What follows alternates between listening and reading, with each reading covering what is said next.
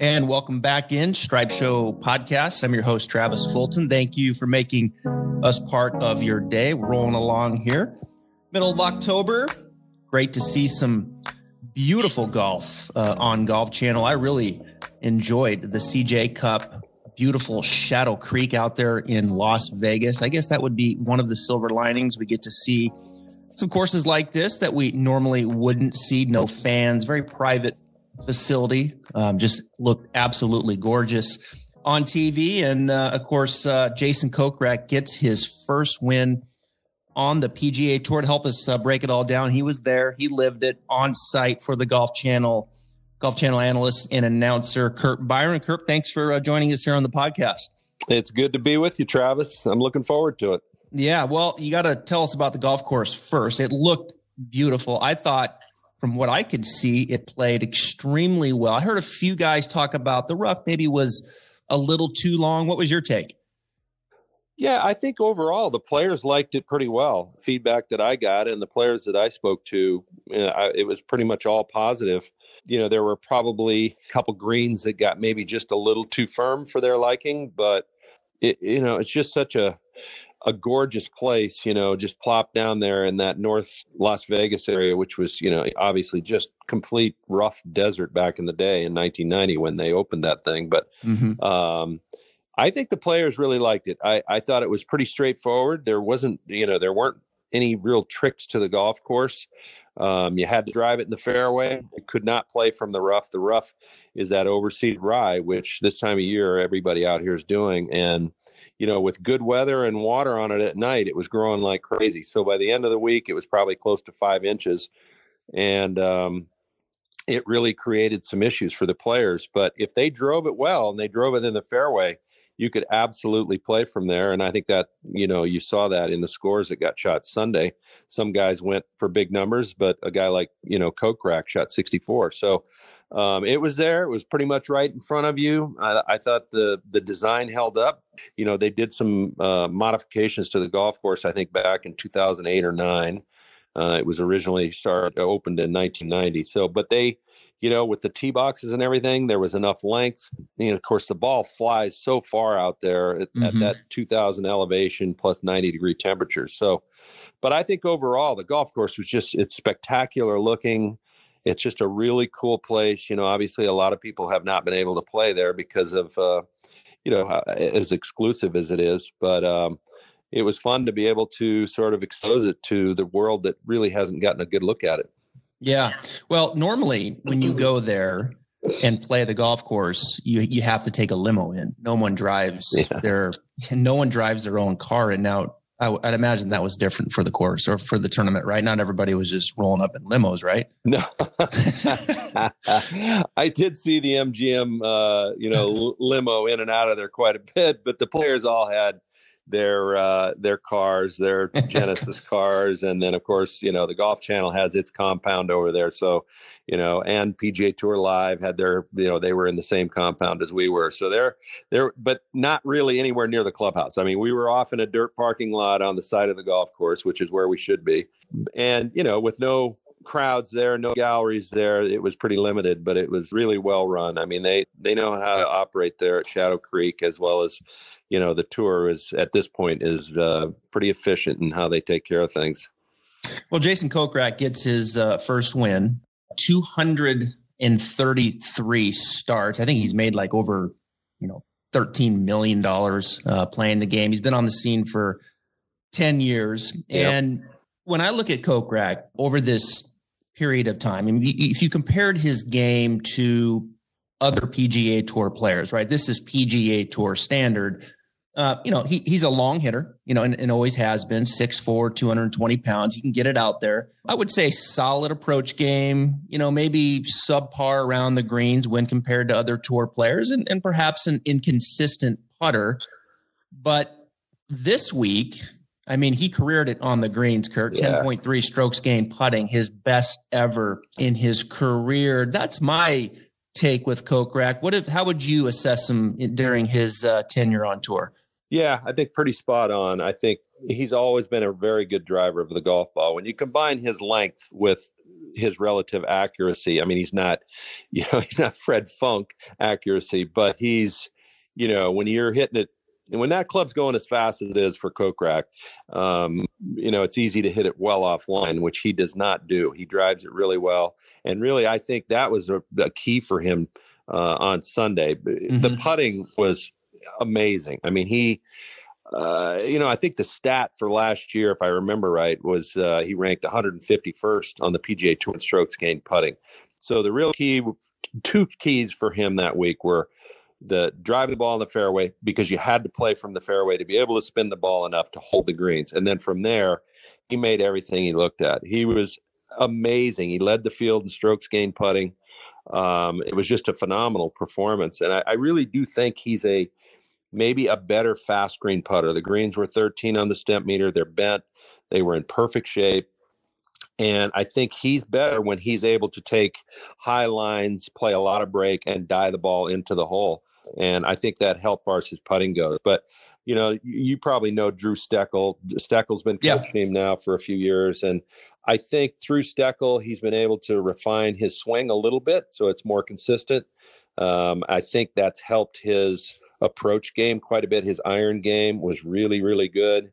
Um, he just was in control of his ball the whole way around, and um, you know, the one thing that maybe we should have talked more about on the air was that he's an MGM ambassador, and so he's been out there a lot. He, you know, he when he he lives, I think he's living in Cleveland these days, and so when he needs to get away to get some good weather to practice, a lot of times he goes to Las Vegas and he has free run of Shadow Creek when he's there. So I think the the course knowledge and and having a really solid game plan for that golf course uh, was a big help as well you could see this coming, this good play. I mean, mm-hmm. you know, it'd be hard to predict that he was going to win since he, you know, didn't have a win up to this point. But, you know, 15th at the Wyndham, 13th at the Northern Trust, sixth at the BMW. I mean, he finished 17th at the US Open. Yeah. And to your point with Drew, you can see it too. Strokes gain tee to green. It has improved. He hasn't lost strokes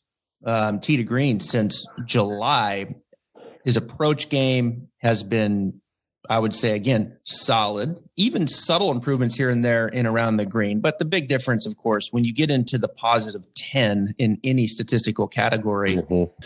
that's a huge week. And it'll be interesting to see how he, um, you know, what this does for him and maybe kind of spins him forward and gives him the confidence to, to clip off another one.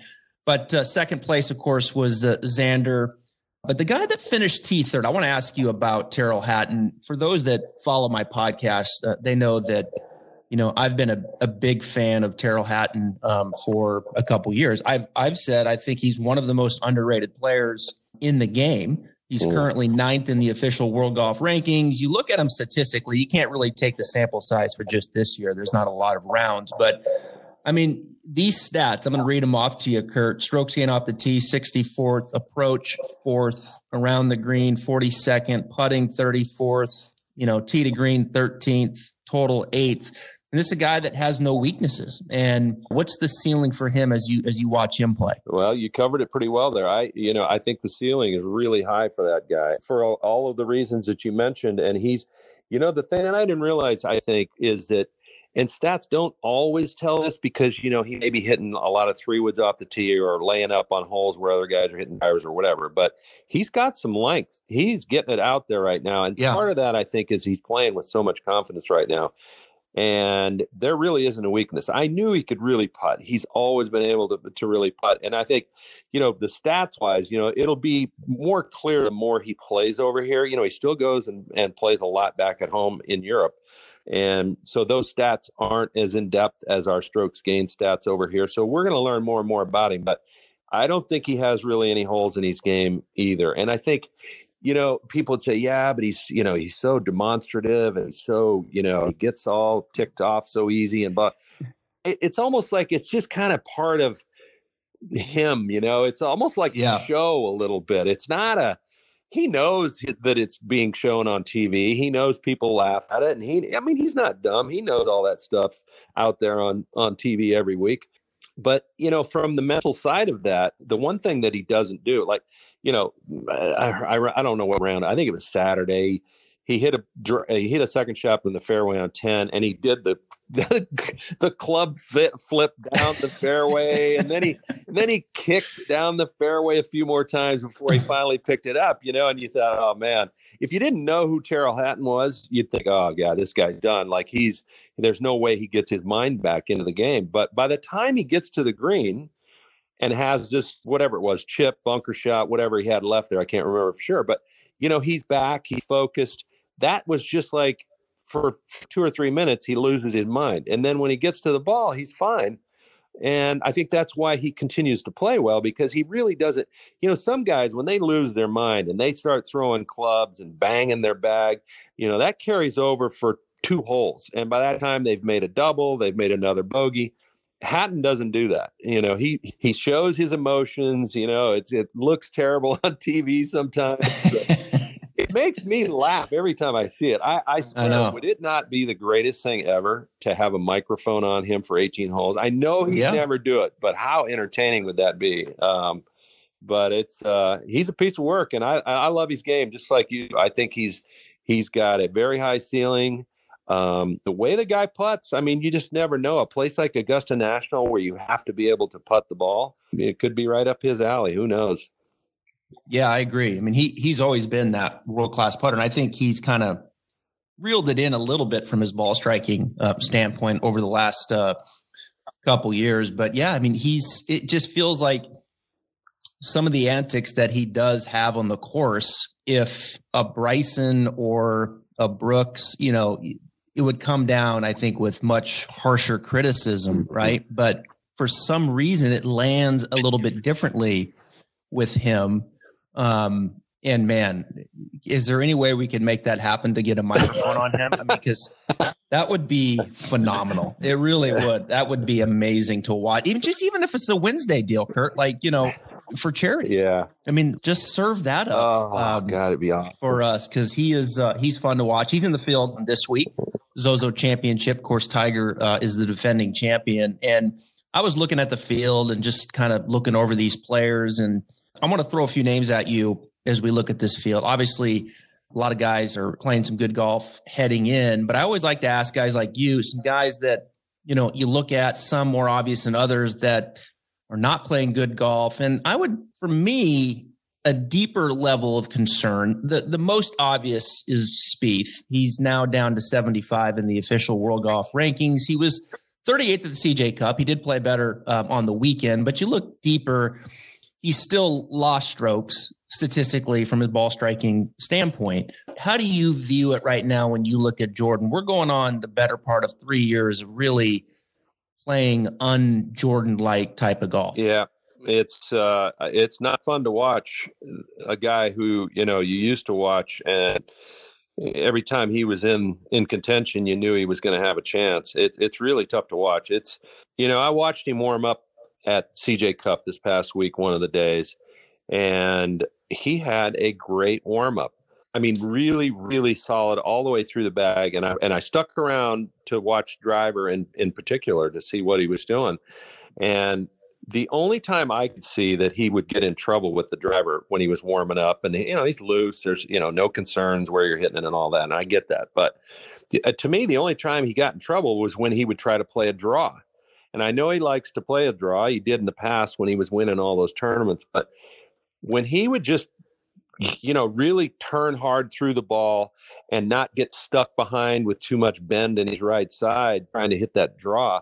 When he would turn hard through it and hit a cut or a straight ball to a cut, it really looked good. And I guess that's my takeaway from watching him last week is that it's almost like have one miss. You know, you know what I mean? I mean, if you're missing mm-hmm. it both ways, you've got serious problems if you're trying to play the PGA Tour if you have one miss, at least you can aim for that. You can aim down the right side and play a draw. If it hooks, you still might keep it in the fairway on the left side, and vice versa. You, you aim down that left side, and if you're overcutting it, you still have 35 yards of fairway. You still might get in the right side. If you're hitting it great, it peels two yards, and you're in the middle of the fairway. But I feel like that's part of it, maybe that he needs to figure out one shot and play that a little more often. But I think the confidence factor is just gone right now. It's just it just isn't there anymore. And whether changes need to be made, you know, that's a tough call. You know, you teach players. It's you know, it's a um, um, he's he's been with Cameron McCormick a long time, but I will say this: sometimes a new set of eyeballs and somebody else, you know, talking in your ear about something a little different or presenting it a little different way. Sometimes that works. Yeah. I mean, Butch Harmon's known as one of the great teachers of all time. And, you know, I mean, Mickelson left him and people, it happens. It's not, yeah. not the end of the world. You know, players go to other teachers when they're at a, you know, sort of beating their head against the wall and they can't get it figured out. And, and who knows, it could be time for him to make some changes. Yeah. I mean, it's just inevitable really in the, the teacher player relationship that it's going to come to an end at some point. I mean, it's just yeah. it's just too competitive out there, as you know, and it's too hard of a game, and there's too many distractions, and it's difficult to to stay at that level. And you know, it's interesting. You bring up an interesting point with him. That is he being stubborn with the driver and wanting to hit the draw, you know, or is that the plan? Because I wouldn't think that would be the plan. You would think it would be to tee it down a little bit and get him, you know, get on top of it and hit some cuts. Is it that he still wants to, you know, set up and move the ball right to left? I don't know the answer to that, but boy, it's just it is hard to watch. And he still has, it seems, that ability to score and, and shoot 70 when it looks like he's shooting 77. Yep. So I, I don't know. I, I, just I scratch my head and I'm just like I, I can't believe something different hasn't happened. I want to ask you when you watch, you know, Rickie Fowler, what what do you see with him now in his ball strike? You know, at times I think it's it's coming, and I think he's getting there. You know, it's been a process for him because that's a pretty big change. You know, from for, to go from where his backswing ended up, which is you know pretty laid off and flat. And, yeah, you know, he's trying to get that shaft a little more up vertical going back and then be able to lay it down a little bit on the way through. And that's a huge change for him. But I think he's gotten closer and I don't see him too far off. I see him a lot closer uh, than Jordan Spieth right now. That's for sure. It seems to me that Rickie, he's in one of those places where it's still a little bit you know, he still has to think about it a little bit out there, the swing change. And every once in a while, bad swing jumps in there and it and it causes a big number. And I think once he eliminates the big numbers, I think he's a lot closer to playing well again, especially than than Jordan is right now. So the problem is when you go through these changes a lot of times, if it doesn't happen right away and if you don't see some good results right away, and you go out there and you're competing week to week on the PGA tour and the results aren't there, eventually it it starts to chip away at that confidence that you had. You can be playing really good, and the swing changes can be there, and you're you've kind of gotten over the hump, and everything should be good. But the only way you get the confidence back now is to shoot the good scores and maybe have some finishes. So it's kind of a you know chicken and the egg or whatever you want to call yeah. it but it's not an easy thing confidence is a really tough thing to get back once you lose it and the only way to do it is have good results. Yeah it, it, these guys you know it's just so competitive out there as as you know and and so deep. They, they can't be thinking about you know the swing and what they're doing to be playing at that unconscious state that they they've played at before right? And it, it, it is a process certainly to get there but it you know you can see it with rickie. The club is is certainly looking a little bit better. He looks like he's kind of loading up a little bit more. He would, you know, he would get used to kind of spin away from that post a little bit going back. And as you mentioned, the shaft would get laid off. But it's fascinating that you play most of your career with the shaft probably steepening a little in transition. And now you're going to a phase where it shallows and man, like that, you know, in the world of instruction, that's some, that's some wholesale stuff for sure. The other guy, that I want to ask you about, and I've been saying this for a while, that I, am concerned about Justin Rose. Um, my goodness, I mean, I've met Justin a couple of times, and one of the nicest people I've ever met in my entire life. Just terrific individual. You know, just this the short amount of time that I got to spend with him, and then I, I see some of the things that he has done, you know, in his career and the changes that he is making. Um, no longer, of course, with Sean Foley, and then you know, I think in hindsight, probably the bit of the debacle of a changing equipment when he was the number one player in the world. And, you know, just some stuff that I look at, I'm like, man, that doesn't even, that doesn't even kind of strike me as Justin Rose, you know, kind of making these big changes. Yep. And he has just, he hasn't looked good, Curt, at all you know, ball striking, we think of Justin Rose, but strokes gain, you know, when you look at him tee to green, he's he's in the red here in the last uh, few yeah. months. 52nd at the CJ Cup. What what do you think of Justin right now? Yeah, it's uh, I agree. It's uh, it's really unusual. The guy is just such a professional, and he just you know he works on every aspect of his game. And I mean, I, I just remember a couple years ago um, he was playing, I think he and Rory were paired together out at uh, Safeway, and I was out watching them, you know, before we went on the air one day. And I mean, Rose was driving it out there right with Rory all day long, and we know how far down there that is um, and he was mm-hmm. accurate and just every part of his game. He's he's a, he's an unbelievable bunker player. I mean, he is so good in the bunkers. He's great around the greens. And I thought, you know, once the putting kind of got fixed, you know, a couple years ago, this guy was. I mean, that was kind of the last thing. But you know, he, uh, you know, for whatever reason, he broke up with Sean Foley, and you know, maybe he's searching a little bit now. I don't know. I it's it's you know, some guys, he's had such a great career and he's a major champion, he's an Olympic champion. And, you know, sometimes maybe they just kind of hit this wall in their career. I think he's close to 40 if he's not 40 yet. So I don't know. Um, I think he, he, has a lot left in the tank. Don't get me wrong, but um, I yeah. just think he's going through a stage here where golf's not quite as much fun as it was right now. He's not shooting the scores that he was, and guys have to sort this stuff out and figure out the way to go here. I, I wouldn't surprise me. Uh, I haven't heard. Is he is he working with anyone right now that you know of? No, I mean I think he was in, in yeah. Bahamas, and and that's when he announced he was no longer to be with Sean. He came back, and of course the Schwab he was third, played well, uh, 14th at the Heritage. All right, mm-hmm. you know, off you go. And then he missed his three straight cuts. Um, you know, he played top 10 at the PGA, but you know, he just it just feels like it's going the wrong yeah. way now. Um, and it just it just you know he's showing up negative three four strokes gained tee to green and that's not Justin Rose yeah. kind of play. I mean that's that that doesn't even sound like Justin Rose. So who knows? I mean behind the scenes maybe kind of get back to he just kind of strikes me as that guy that you know hey ingrain in the mm-hmm. process mm-hmm. surround yourself around the right people make good decisions you know like and all of a sudden like we've kind of deviated yeah. from that you know he, he's in a lot of commercials he's I don't know. It just it just will, doesn't completely add. Uh, I will say me. this, Travis. You know, at some point, I wish some of these guys, especially a guy like Rose, who's in a position where financially he never has to worry about it again.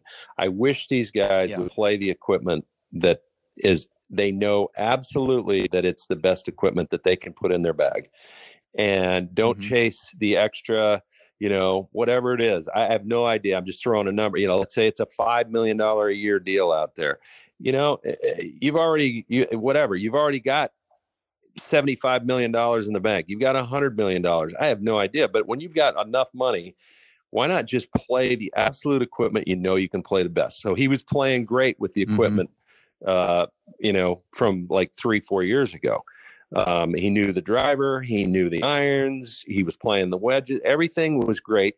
And then he did the putter thing, you know, with that putter that he endorses now. And and I thought, man, he's off and running. But I, I do think the equipment change was a big deal. And I think it yeah, started sure. him in the wrong direction.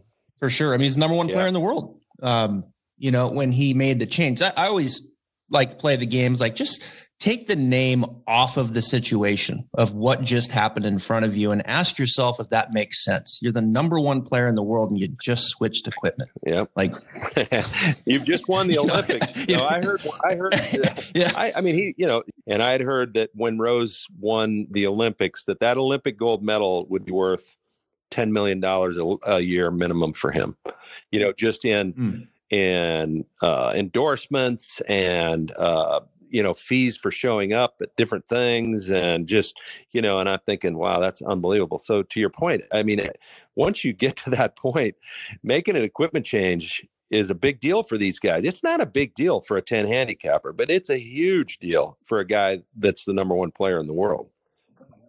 Oh yeah. Yeah. Well you know it'll it'll be interesting to see. You know we've got some we got a few big events here coming up. One of them, of course, uh, the Masters that uh, is just going to be fascinating uh, to watch in November. Let, let, me ask you real quick: Are, the, are these guys? These guys have just got to be begging to have some people on the oh, golf Oh, course. yeah. I mean, they have to be so ready to see some people. I mean, even Tiger. I mean, Tiger would probably welcome somebody yelling in his backswing right now. Oh, yeah. think? I mean, they're no just doubt. ready. All of these guys, they're look. I those kind of. I mean, they those guys thrive on galleries. I mean, you know, the the Tigers and the Brooks Koepkas and and the Justin Roses of the world. I mean, these guys, it, it, Rickie Fowler. Um, they they thrive Yeah. on that stuff. They it's like they, they want to show off how good they are, and they and they thrive on that. Man, you know that you know the big crowd roars when they stuff one in there from you know 20 um it's just I, I it's definitely something that's lacking out there right now it's too bad that the masters can't have it it's going to be really weird watching it without that gallery especially you know saturday sunday the back nine you know so yeah i think these guys I, tiger even talked about it that it's it's something that he misses think about tiger since when he turned pro what 96 has he ever played a tournament Mhm. where there wasn't 10,000 people following him around a golf course and No. so he he thrives No. on that energy that he gets from these big galleries. And he even talked about it. He said it's been a little bit of a problem since the uh, restart of golf.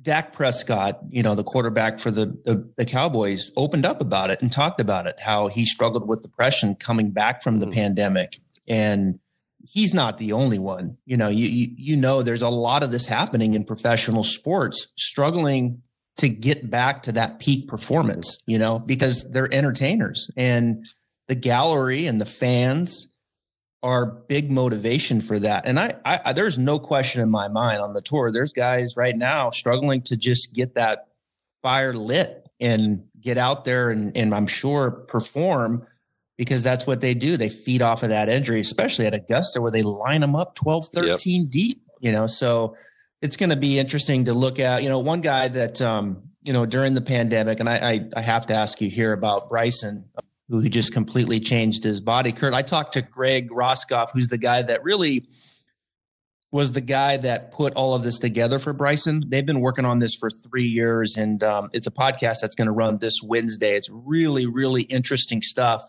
He's Um, a workout guy. and Yeah. yeah, yeah. So Greg Roskopf's the guy that really started with Bryson three years ago and just getting his body really in a position where he could start to put on weight and start to handle the speed. This has been a year and a half in the making before, you know, Bryson all of a sudden showed up after the pandemic with with 40 pounds heavier. So it's it was a really interesting conversation to look at. And I told him, I was like, you realize that Bryson hit it 298 yards in 2018. He hit it 322 yards in 2019 season, and in a very short sample size, he's hit it 344 Yeah. yards in uh, 2020. I mean, that's just crazy. It's I mean, unbelievable. that is just incredible jump. You you look at this, right? Yep. You're out there. Give us some insight to Bryson, the character um, that he is out there. Is it? I don't know, Bryson. Is it really that he is the scientist that he kind of puts off and and we hear about and we see? Give us some insight on who Bryson DeChambeau is, He's the man. 100% a numbers guy. He's a physics, a numbers guy. And so that whole process of, first of all, getting his body ready to be able to practice swinging the club as fast as he is, uh, that was a big deal, right? You can't just go there and start swinging, you know, 135 miles an hour when you've been swinging at 118 and expect your body to hold up because it's that's going to be hard on it. But he put on the muscle, you know, he did the workouts and he strengthened the area that he needed to strengthen, and now he's able to go. You know, he's going to. He he said the other day he's going to hit 2,000 drivers before the Masters. He's working with a 48 inch shaft because he breaks it down with the numbers. He knows that that extra three inches or whatever on that shaft with that length of club, that's going to equate to whatever it is. Let's say it's another 20 yards. Um, so it's a numbers game for him. He he looks at strokes gained, you know, at uh, a year ago, and he knows that if he can add 20 yards of length off the tee, that that's going to equate to one shot a day or whatever the number is. You know what I mean? I mean, he's broke. He knows. He knows all these numbers. He's a numbers guy, and so he just trying to give himself the advantage. And I mean, obviously, it showed up at Winged Foot during the U.S. Open. The guy, you know, he wasn't hitting it in the fairway, but if you're playing with him and you're hitting at 310 and he's hitting at 340, he's got wedges and nine irons, and you're still back there occasionally missing a fairway trying to hack a six iron out on the green. Green, you're gonna you're losing that battle. and you know he showed up in a big way. Went by six. You know, and then you know here's a perfect example of we're we were rehearsing on Wednesday afternoon at the U.S. Open. We had a big meeting you know, Golf Channel, NBC. We have this huge meeting on Wednesday, and after the meeting, we went to rehearse. So everybody goes to their positions in their towers, and Bryson happened to be playing a practice round that afternoon, late in the afternoon. So this is like at three o'clock in the afternoon. And so one of the cameramen, we're going around, we're looking at holes, we're looking at every hole on the golf course and the camera positions and what we're going to see and what it looks like on camera. And Bryson's on one of the greens. And so the cameraman pushes in, and we see that he's got his that foresight quad that he uses. He has it out mm-hmm. on the putting green. He's setting the ball perfectly where the quad can pick up how the ball, because of the speed of the greens and the, the nature of the greens at Winged Foot, he wanted to see how the ball was reacting off his putter so that the ball was having the best chance to roll perfectly off of his putter is basically what he was trying to do. So he was using his quad. I've never seen another player on a putting green using a quad, right? But this is the night before the first round. Mm-hmm. So if there was, you know, I, I'm assuming if there was a loft adjustment that he needed to make, or if there was anything, he was trying to eliminate that variable. He wanted the ball to roll perfectly off his putter, or as close to perfect as he could get. I've never seen that before. And I mean, that's just kind of him in a nutshell. He just, you know, and then we all know what he did with Chris Como the night before the last round. He didn't like the way he was hitting it on Saturday. He went there. He was the only player out there hitting. It got dark. They turned on the lights for him at Winged Foot so that he could keep hitting balls. And he hit balls on Saturday night until he figured the dang thing out and then we know what he did on Sunday, and uh, you know the rest is history for him. I mean, he just he works hard, you know that kind of hard work and the number game for yeah. him. It all works. You're single and you have no yeah. kids, right? Yeah, those are the things that uh, that you can do, and uh, and and yeah, he is working hard. I mean, I, I just uh, the criticism that he has received from this, I just I don't, don't understand it. I, I, just like I, I I'm like, when's the last time a, a professional athlete it's a bad thing to get right. bigger, stronger, and faster. Like, do you know why is I that mean, a bad thing? It, think about just, the skill that it takes. They say, "Oh, there's no skill in how far he's getting." Yeah, there is a tremendous amount of skill. If you're club head, you know this. You teach people all the time. You use TrackMan, you use Quad, yeah. you know all these numbers. But if your club head is traveling 128 miles an hour versus a guy who his club head is going 113 miles an hour and that 113 mile an hour is producing 170 mile an hour ball speed versus 194 mile an hour ball speed. If you make a mistake going as fast as he's going it's going to be so far offline. It is not going to be inside that cone that you want to keep it in you know? And so there's a lot of skill in developing that talent. I, I admire it yeah, yeah, I do too. I mean, it's hitting it long and straight is, is not an easy task when you're getting ball speeds up over the 190. And um, what's interesting now, and after talking with Greg, I do think he's going to be the biggest we've seen him um, in November, and I think he'll be swinging it as yeah. hard as he has since coming Travis, back out he's, there. It's, he's uh, changing these guys' at- minds, right? I mean, you look at Instagram, yeah, oh yeah, you yeah. look at all these guys in the in the last two weeks. How many top players have put an Instagram video out there of them in the low 190s with ball speed. Rory, DJ, yep. I'm probably missing a couple, but those two in particular, uh, they both did in the last 10 days. So you know, he's changing some minds out there. At least they want to know they can do it, right? They want to know that they have it in there. Yeah. So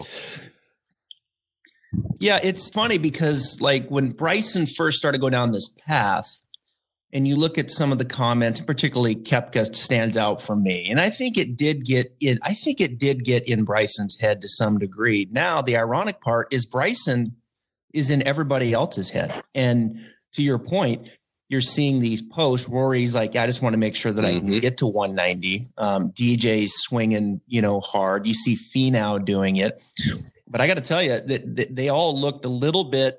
It, it looked uncomfortable yeah. for them, you know, and and out of control with Bryson.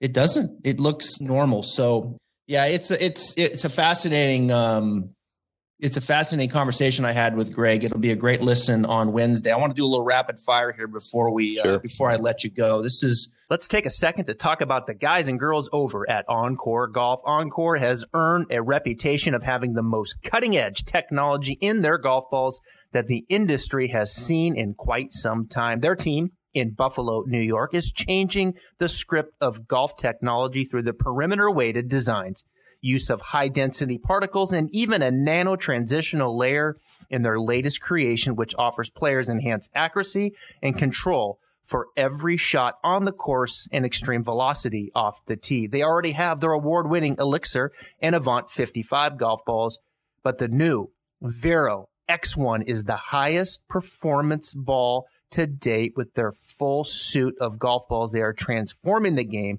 for players of all skill levels. Visit oncoregolf.com slash Travis Fulton for more details about their products that are revolutionizing the game. Now back to the Stripe Show podcast. This is good stuff. We're going to, it's a little game I like to play where we just kind of project ahead here. So I'm going to give you two names and then you got to pick one of those two and why they're going to have the better next two years okay. on the PGA Tour. First one, here we go. Xander or Cantlay? I didn't know you were going to make it this hard. I'm sorry. Maybe I should have set that one ahead of time. I just realized that's a tough one. I really like both of their guys' games a lot. I, yeah, they're, yeah. I guess I'm. Fr- we know they're I'm both going to be there. I'm friendly with Xander's dad, and I'm friendly with Jamie Mulligan too. So this is a really tough one for me. But I'll go. I'm just just because I have to pick one. I'm going to just go with Xander only because at this moment in time, Xander's definitely a better pro, uh, putter than Cantlay is right now. And Cantlay's a good putter. He just I like his stroke and everything, but right now I like Xander's putting stroke a little bit better. That's interesting. Xander's like he's in my top five for mm-hmm. wanting to watch. And I didn't realize, and you guys were talking about it on the telecast, just how regarded he is by the other players and how many of them kind of label him as the top player. he's uh yeah he's he's got a lot of admirers there's no doubt about it you know and it's like yeah I mean, he, his rookie year, right? He won. He he won at Eastlake at the Tour Championship. I mean, this this guy, he's he's really really good, and he's unafraid of the moment. Yeah, he made a bogey down the stretch at CJ Cup on Sunday yesterday that cost may have cost him his turn. You know, the tournament. He had one you know, that drive in a bad spot underneath that tree, but he is not afraid of the moment. He's he he's just a bulldog out there. I mean, if the if he's got a ten footer for bogey, he's grinding just as if it was a ten footer for birdie. I mean, he just the guy has no let up in mm-hmm. him. Cantlay doesn't either. Back to Cantlay, but I, I but I, I am gonna just I, I'm gonna have to stick with Xander on this one, and I think they're both gonna have a great two years. Last three tournaments for Xander: second at the Tour Championship, fifth at the U.S. Open, second at the CJ Cup. All right, next one here: Talor Gooch or Lanto Griffin.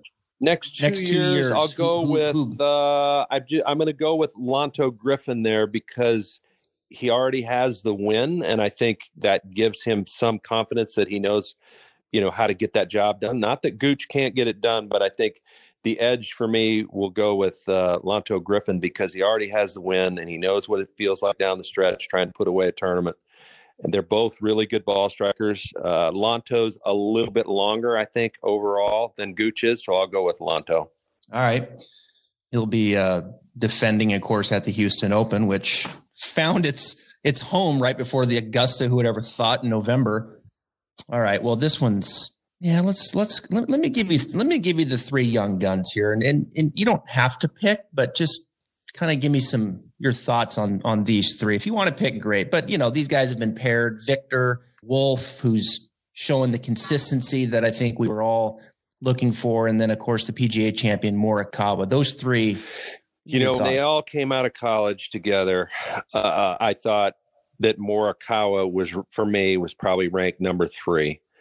but it, and I would have probably put Wolff number one, Hovland second, Morikawa three. But it was clear pretty quickly that Morikawa was going to be really good out here. He was just so consistent, you know, and he went it went up to the Barracuda in Reno and won that event, and it, uh, it was just so impressive. I the, the I think the question mark was for Morikawa was he didn't win a lot his senior season at Cal, and so in college, so you kind of wondered, well, he's going to be consistent. He'll make a lot of money. but Is he going to be able to win? Well, he he put that to bed in a hurry. Um, so that's kind of you know he's just all around every part of it. You know his his coach. Um, I can't. I, I always I have trouble with his last name, Rick Sunninghouse or Sussing, Sussinghouse. Uh, Sussinghouse. Yeah. So, Sussinghouse. So Sussinghouse yeah. is not only a swing coach, he has a degree in psychology. So the guy pretty much covers every base there. So I Morikawa, I'm very, very high on. Wolff, I love George Gankas, the enthusiasm. Wolff's a hell of an athlete. You know, we know he hits it a mile. That's the one thing that he does better than Morikawa. He hits it a mile.